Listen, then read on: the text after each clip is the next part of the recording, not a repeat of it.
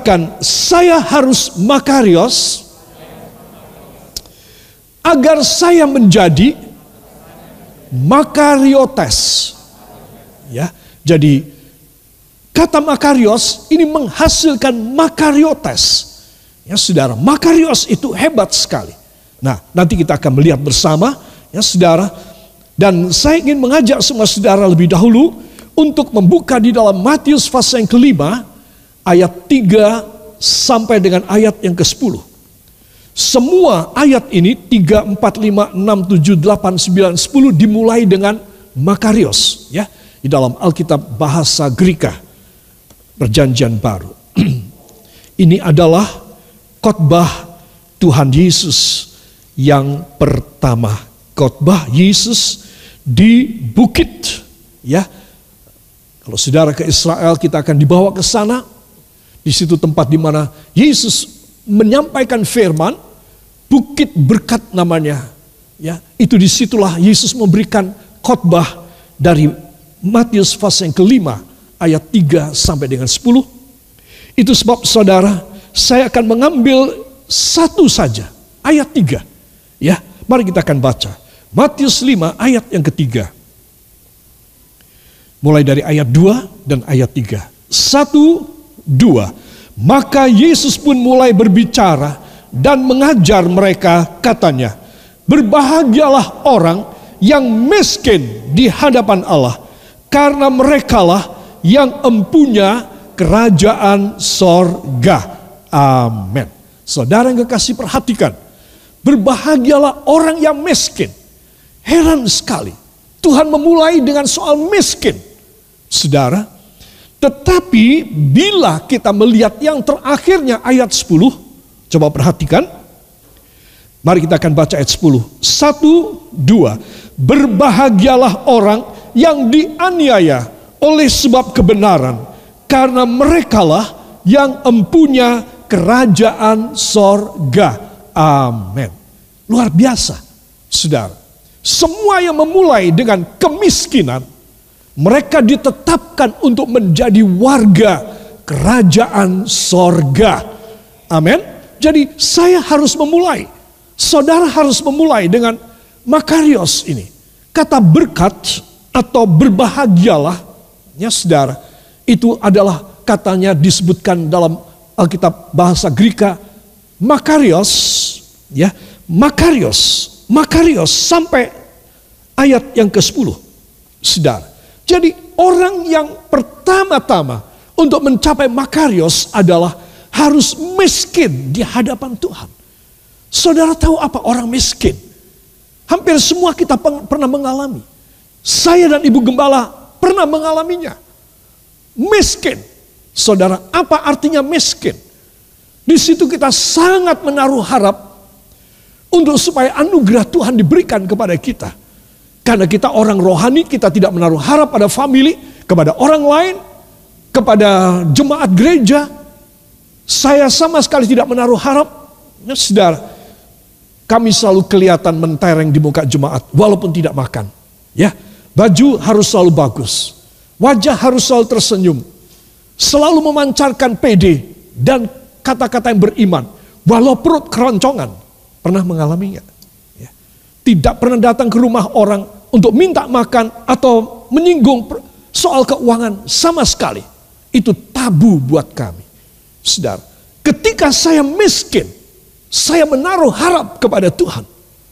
Saudara, ketika mulai punya anak dan tidak bisa memberikan memberikan susu bahkan susu yang paling murah itu pun tidak bisa.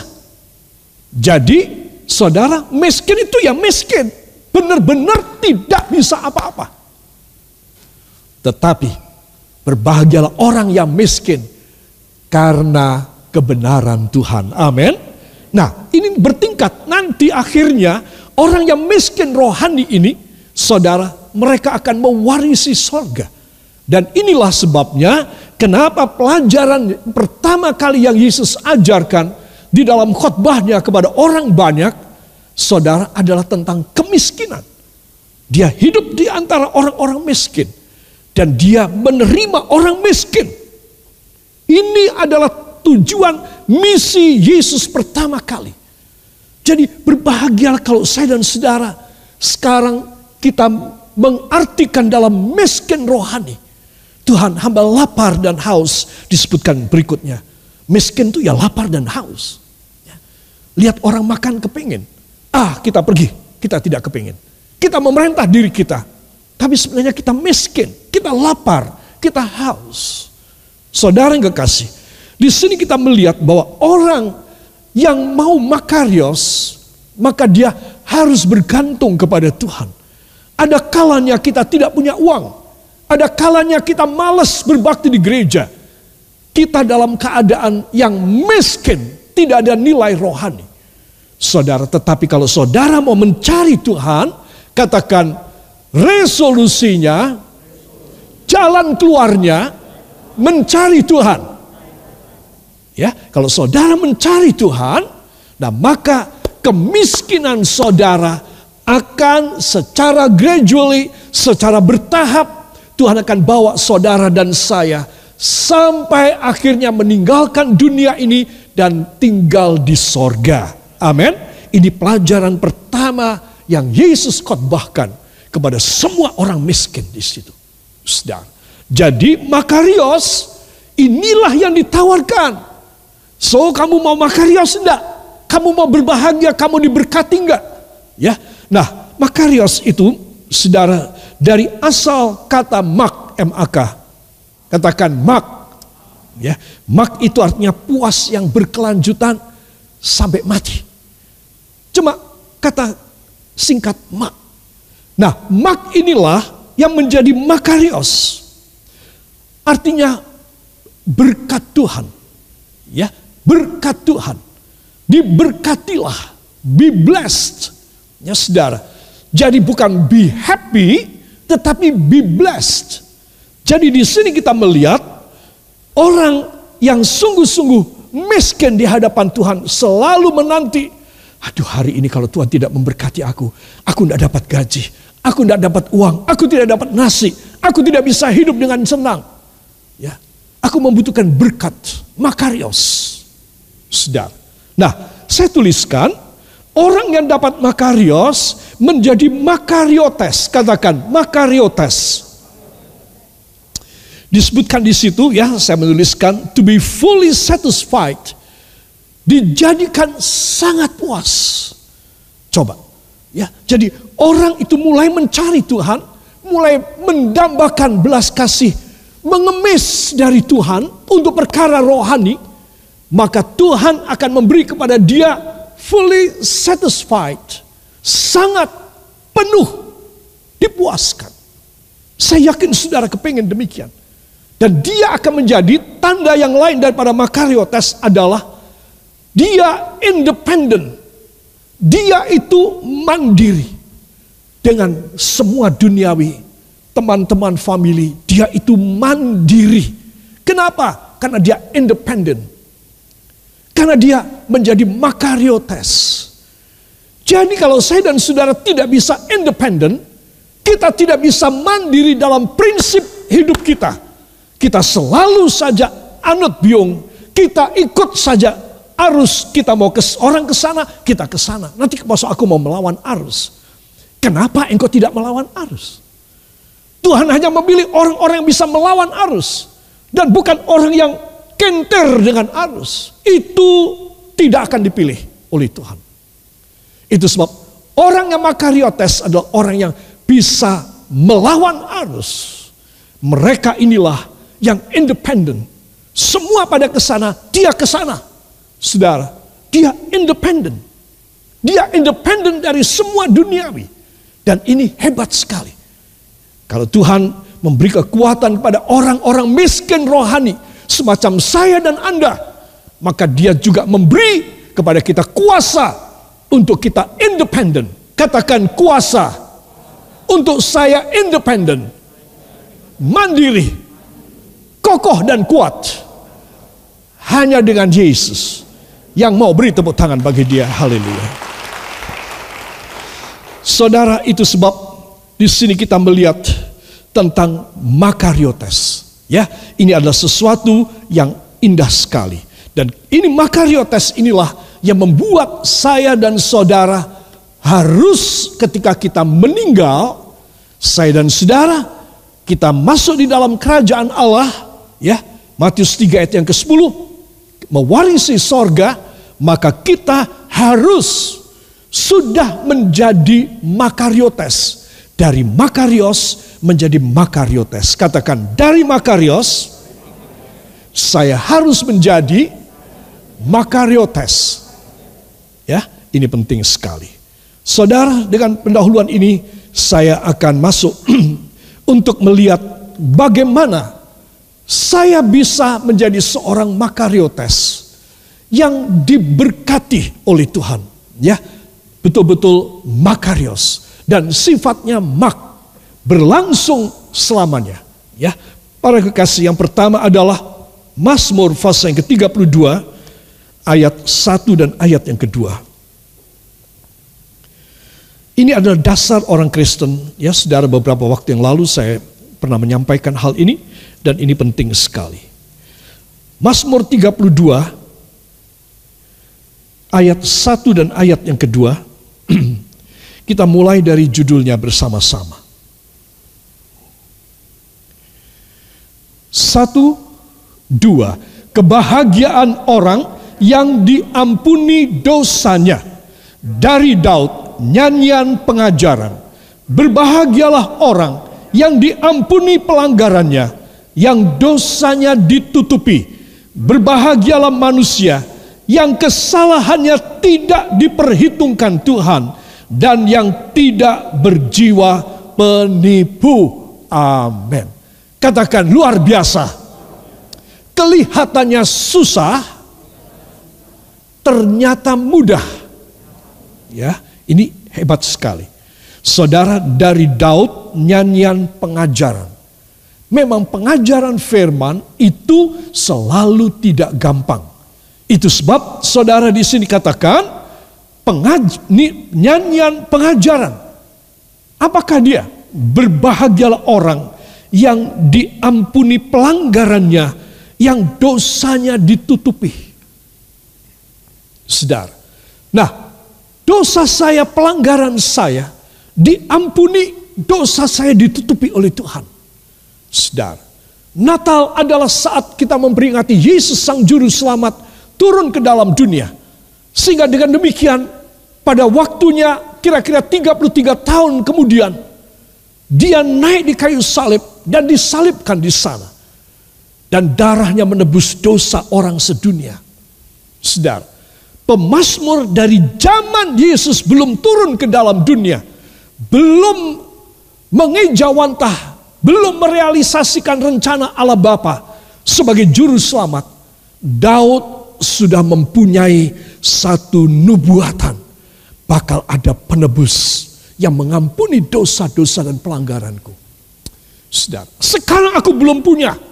Tetapi nanti akan ada datang saudara. Jadi saya dan Anda yang hidup di zaman akhir ini berbahagialah kita. Karena kita seketika bisa diampuni dosa-dosa kita, pelanggaran kita ditutupinya oleh dia. Amin. Saudara tahu ditutupi oleh apa? Darah Yesus.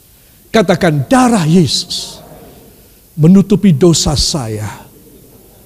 Dan saya 100% disucikan. Tidak ada lagi pelanggaran. Tidak ada lagi hukuman bagi hidup saya. Amin. Haleluya. Ini yang bisa membuat saya merasa I'm so blessed. Aku sangat diberkati. Karena aku tidak lagi harus mempertanggungjawabkan segala dosaku lagi. Pelanggaranku tidak lagi. Jauh pada zaman perjanjian lama. Daud sang pemasmur sudah memberitahu. Dia pasti kepingin kalau ada seandainya juru selamat macam begini. Tetapi dia tidak hidup pada zaman ada juru selamat. Tetapi dia sudah menubuatkan bahwa akan ada juru selamat yang menutup semua pelanggaran dan dosa manusia. Saudara, karena dari situlah dimulai sejarah kekristenan. Dari situlah dimulai pembaharuan dari perjanjian lama yang selama-lamanya menjadi perjanjian baru yang sebaru-barunya. Kapan saja orang hidup pada zaman ini, dia pegang firman Tuhan, dia selalu untuk selama-lamanya dan sebaru-barunya di bawah anugerah Tuhan. Amin. Haleluya. Di dalam Roma pasal yang keempat ayat 7 dan ayat yang ke-8 mohon dibuka dan kita akan membacanya. Saya undang kita bangkit berdiri sejenak. Roma pasal yang keempat ayat 7 dan ayat yang ke-8 para kekasih. Roma pasal 4 berbicara tentang Bapak Abraham, ya saudara. Dan judul daripada pasal 4 ini adalah Abraham dibenarkan karena karena iman, ya saudara. Nah, kita melihat dua ayat saja ayat 7 dan ayat yang ke-8 ini juga ditulis oleh Daud ya. Satu, dua. Berbahagialah orang yang diampuni pelanggaran-pelanggarannya dan yang ditutupi dosa-dosanya. Berbahagialah manusia yang kesalahannya tidak diperhitungkan Tuhan kepadanya. Amin. Terima kasih, silahkan duduk. Sama kan dengan yang tadi kita baca Mazmur 32 ayat 1 dan ayat 2. Saudara, sekarang di sini saudara diulangi kembali. Supaya apa? Supaya kita bisa sadar betapa pentingnya pengampunan dosa. Itu sebab Makarios dimulai dari orang yang ditebus oleh darah Yesus. Sehingga dia bukan hanya happy Ya, minggu lalu saya khotbah soal happy, tetapi dia be blessed. Dia diberkati, makarios. Ya, saudara. Dan oleh karena itulah, saudara, dia boleh mendapatkan anugerah yang luar biasa.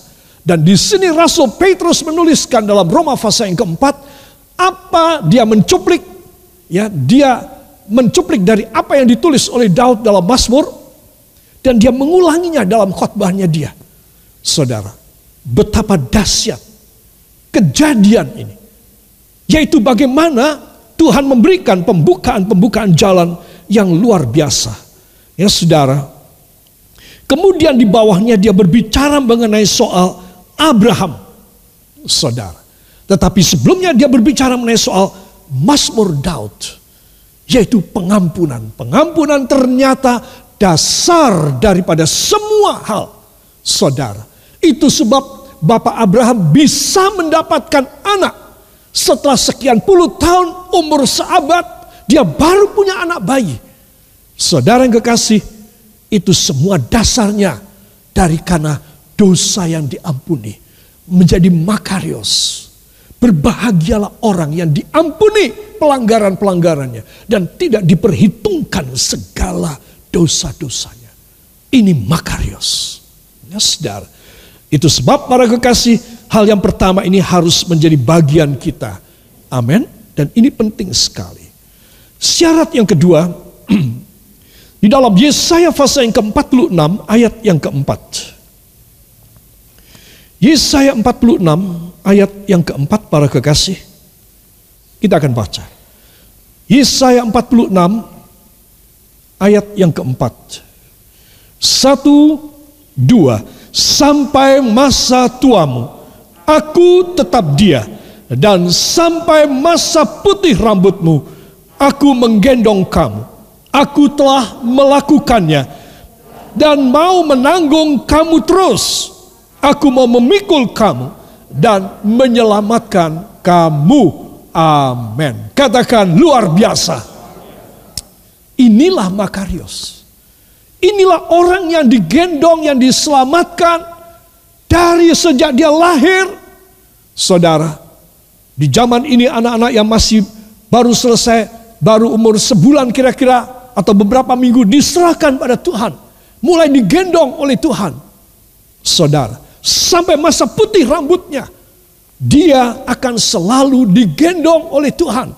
Dan Tuhan tidak akan meninggalkan dia. Inilah makariotes Inilah orang yang selalu be blessed dan sudah diberkati oleh Tuhan sampai masa tuanya sampai meninggal dunia. Itu sebab siapakah dan apakah syarat untuk bisa makarios di dalam hidup kita? Ya saudara, ayat ini mengatakan disebutkan di sana bahwa ayat 1 dan ayat 2 dari Yesaya 46 Tuhan di dalam hal ini Nabi Yesaya mencela para nabi, eh, para dewa dan para dewi dan nabi-nabi palsu. Mereka menyesatkan umat Israel. Saudara, lalu Tuhan beralih ayat yang ketiga, dengarkanlah aku hai kaum keturunan Yakob Israel. Hai semua orang yang masih tinggal dari keturunan Israel. Hai orang-orang yang kudukung sejak dari kandungan. Hai orang-orang yang kujunjung sejak dari rahim sampai masa tuamu. Katakan sampai masa tua saja. Sampai masa tua saya. Dari sejak dari dalam kandungan saya didukung dan digendong Tuhan sampai meninggal dunia sayalah Makariotes. Karena saya Makarios oleh firman Tuhan. Amin. Saudara, itu sebab berbahagialah orang anak-anak Tuhan, orang-orang Kristen. Yang menjadi anak-anak Tuhan orang yang sangat happy. Apa sebab? Di atasnya happy adalah blessed. Diberkati Katakan di atasnya happy adalah blessed. Diberkati. Makarios. Saya seumur hidup sebenarnya dinasibkan Makarios. Yang percaya beri tepuk tangan bagi dia. Haleluya. Itu sebab anak-anak Tuhan, saya ingin mengajak semua saudara memperhatikan ya. Sehingga saya masuk pada bagian yang kedua. Di sini kita melihat ada sebuah ada dua buah ayat dari Kolose fase yang kedua ayat 14 dan ayat yang ke-15. Kolose fase yang kedua ayat yang ke-14 dan ayat yang ke-15 para kekasih. Satu, dua. Dengan menghapuskan surat hutang yang oleh ketentuan-ketentuan hukum mendakwa dan mengancam kita dan itu ditiadakannya dengan memakukannya pada kayu salib. Ia telah melucuti pemerintah-pemerintah dan penguasa-penguasa dan menjadikan mereka tontonan umum dalam kemenangannya atas mereka. Amin. Katakan ini luar biasa. Saudara yang kekasih, bukankah ini yang dinubuatkan bukan oleh nabi itu, tetapi oleh Daud perjanjian lama. Berbahagia orang yang dihapuskan semua hutang dosa dan pelanggarannya. Saudara, karena orang ini bisa makarios. Dan dia bisa menjadi makariotes. Saudara. Jadi saudara mengetahui perjamuan kudus, pengampunan dosa Tuhan. Saudara engkau tidak bisa menghindar daripada hal ini. Kalau saudara hari Minggu kita mengadakan, lalu saudara sehat, saudara kuat sebenarnya, saudara tidak datang ke gereja untuk makan perjamuan kudus, saudara mengalami kerugian yang besar pada minggu tersebut. Saudara lebih suka untuk jalan-jalan, cycling, naik sepeda, ke mana-mana, dan lain sebagainya. Saya beritahu kepadamu bahwa engkau telah menghina darah Yesus. Kalau engkau mati dalam minggu ini, ke manakah jiwamu pergi? Saudara. Itu sebab ini hal penting sekali. Bahwa perjamuan kudus ini darah Yesus. Inilah sesuatu yang dahsyat. Saya dan Anda harus ada di dalamnya. Saya dan Anda harus menyatu dengan dia. Supaya bila mana di masa pandemi ini. Atau di masa-masa yang jelek ini. Anda dan saya mengalami sesuatu di mana kita harus berhenti. Dan saudara belum makan perjamuan kudus. Saudara, engkau mengalami satu kerugian yang kekal sifatnya. Itu sebab anak-anak Tuhan penting sekali ya. Ayat 14 tadi kita baca dengan menghapuskan surat hutang. Setiap saudara dan saya kita punya surat hutang. Bukan dari bank. Tapi surat hutang apa? Yang oleh ketentuan-ketentuan hukum mendakwa dan mengancam kita. Saya selalu kagum dengan hamba Tuhan ini. Rasul Paulus ini. Saudara, ternyata sistem pendidikan zaman dahulu untuk menjadi seorang murid dari seorang rabi atau raboni. Rabi adalah guru dan raboni adalah guru besar. Dan Saulus, Rasul Paulus dulu namanya Saulus, ketika belum bertobat dan ketika menghancurkan gereja-gereja, membunuh orang-orang Kristen, ya saudara, dia dulu namanya Saulus. Tetapi dia adalah murid dari seorang rabuni yang terkenal. Yaitu Nikodemus. Saudara. Jadi saudara tahu bahwa di sini kita melihat bahwa di sini Paulus, Saulus, dia mengerti sistem pengajarannya adalah luar biasa. Sistem pengajarannya istimewa sekali.